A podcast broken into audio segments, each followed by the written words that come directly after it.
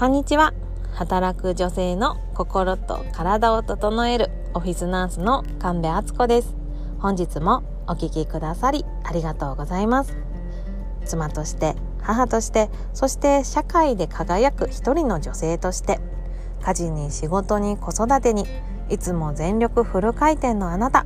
今日も一日お疲れ様です。そんなあなた自分を後回しにして周りの人のためばかりに頑張っちゃっていませんか？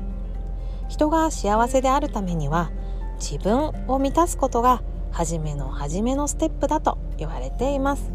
このチャンネルではあなたがあなたらしさという軸をしっかり持ってありのままのあなたを大切にしながら毎日を心地よく過ごしていくメソッドを紹介しています。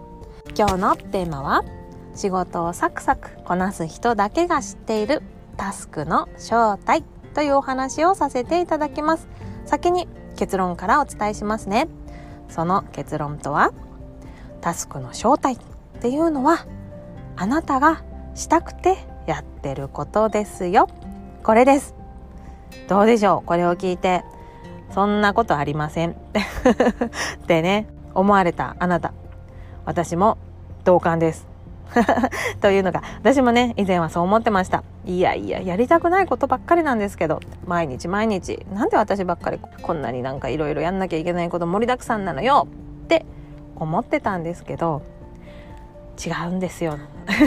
違うんですよっていうのもあれなんですがそうその捉え方のまんまだったらいつまでたってもタスクがなかなか進まない人のままでずるずると毎日を過ごしていくことになってしまいます。でも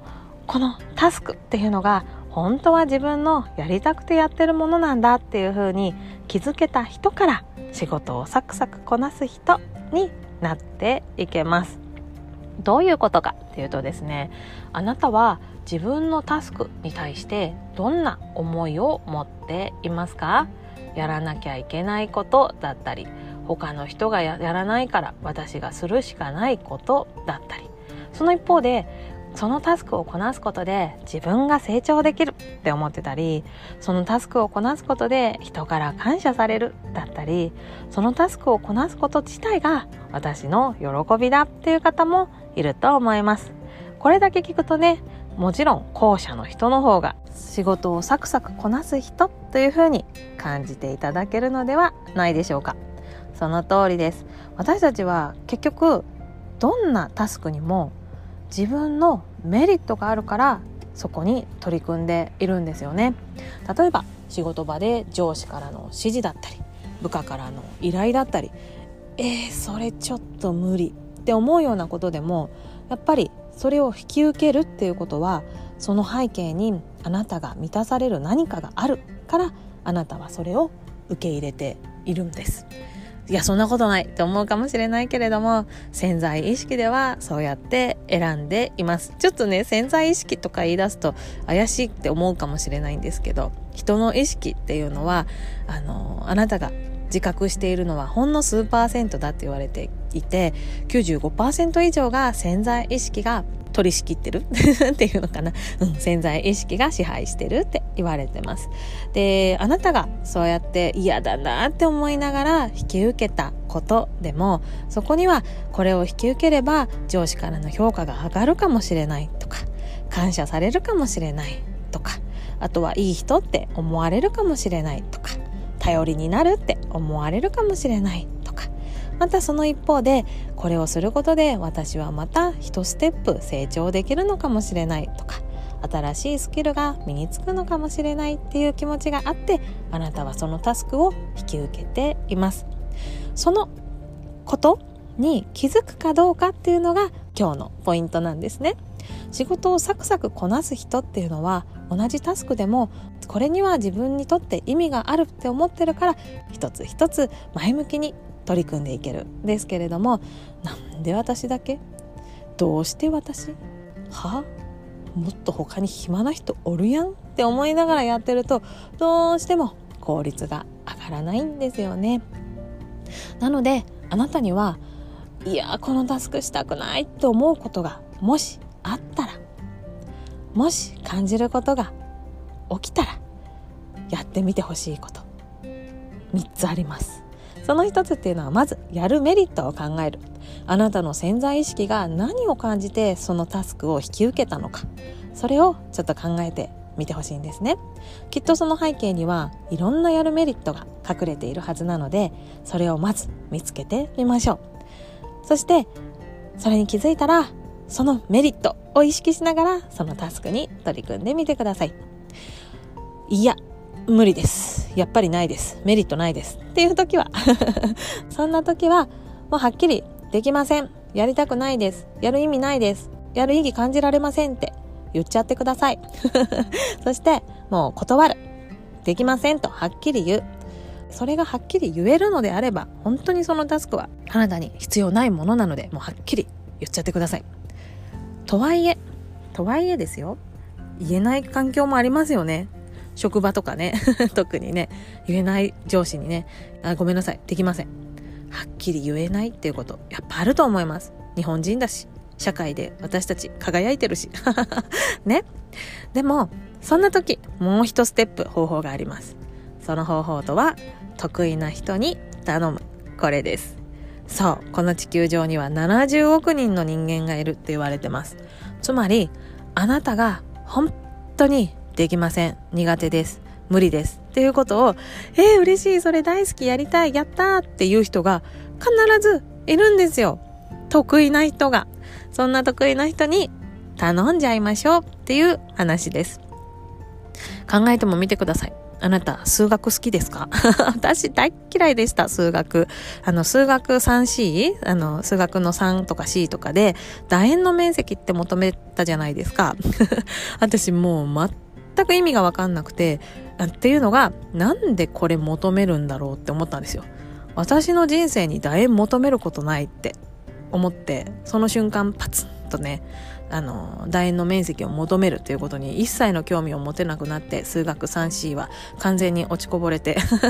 終わったんですけど、そう、でも私は間違ってなかったです。あれから20年、私は一度も楕円の面積を求めたことはありません。あの時楕円の面積の求め方ちゃんと勉強しとけばって思ったことはございません。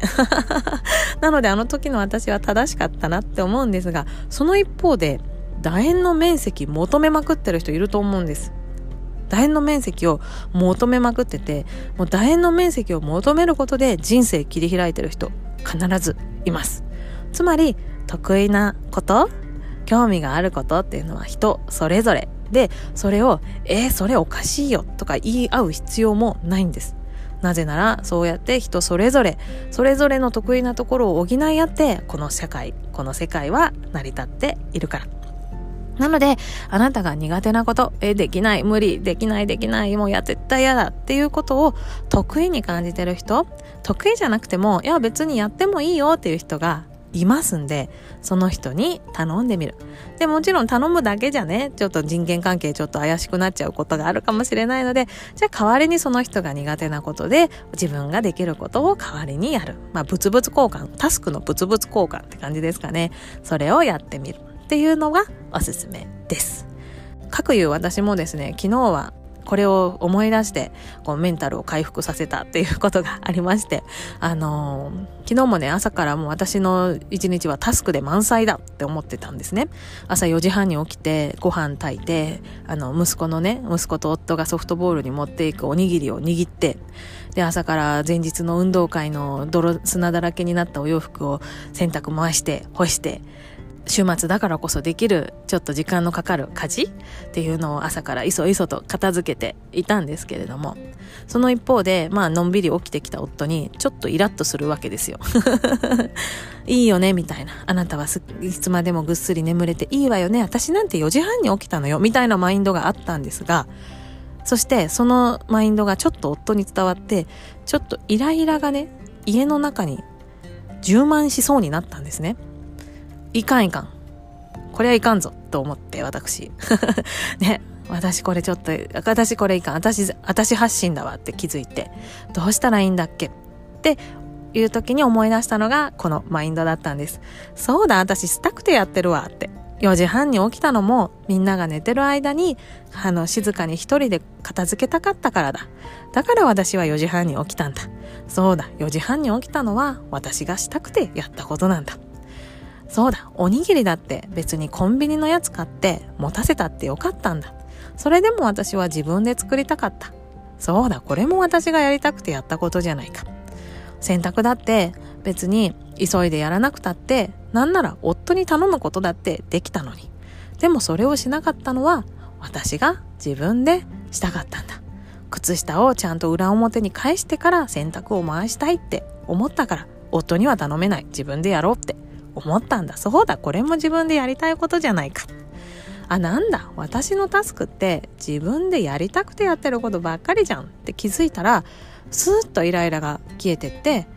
私のやり一日ってやりたいことで満たされてるんだなーってじんわり思えたんですね。そしたらやっぱり夫に対するイライラもなくなるし子供たちに対するイライラも減っていくし何より自分のやりたくてやってることなんだと思ったら一つ一つのタスクに対する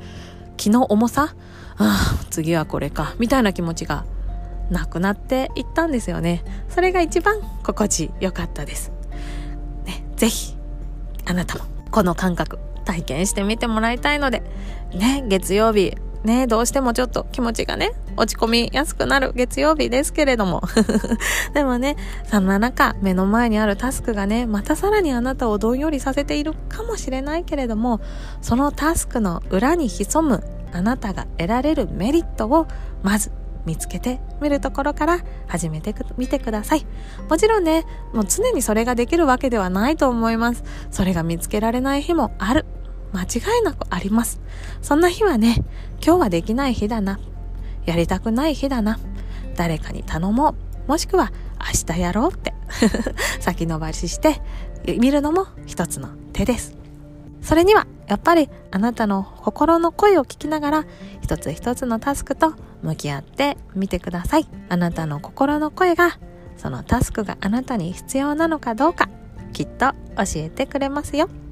ということで、仕事をサクサクこなす人だけが知っているタスクの正体というお話をさせていただきました。その結論は、あなたのタスクっていうのは、あなたがしたくて選んでやってることなんだということに気づくこと。これです。もしそう思えない方は、一つ目、そのタスクをやるメリットを考えてみる。二つ目、やるメリットが見つからないのなら、やりたくないとはっきり言って拒否してみる。そして、それがどうやっても無理な時は、得意な人に頼んで自分のタスクから外す。この3つやってみてください。ということで、本日のお話はここまでです。最後に一つ紹介をさせてください。今週木曜日、22時30分から無料のオンラインワークショップを開催させていただきます。このワークショップはお休み前に自分にセルフラブを送ろうというもので、マインドフルネスの考え方を中心に30分間自分の呼吸を整えてみたり、自分と向き合うワークに取り組んでみたりして、一日の最後をやったり自分のためだけに使いましょうというものです。2週に1回のペースで今後も開催していきますので、ぜひお休み前の30分間一緒に自分をいたわる時間撮ってみませんか？詳細は番組の概要欄に URL 貼っておりますので、そちらからご確認ください。では、月曜日ですね。今週もあなたにとって素晴らしい一週間を作っていきましょう。では、また明日お会いしましょう。良い一日を。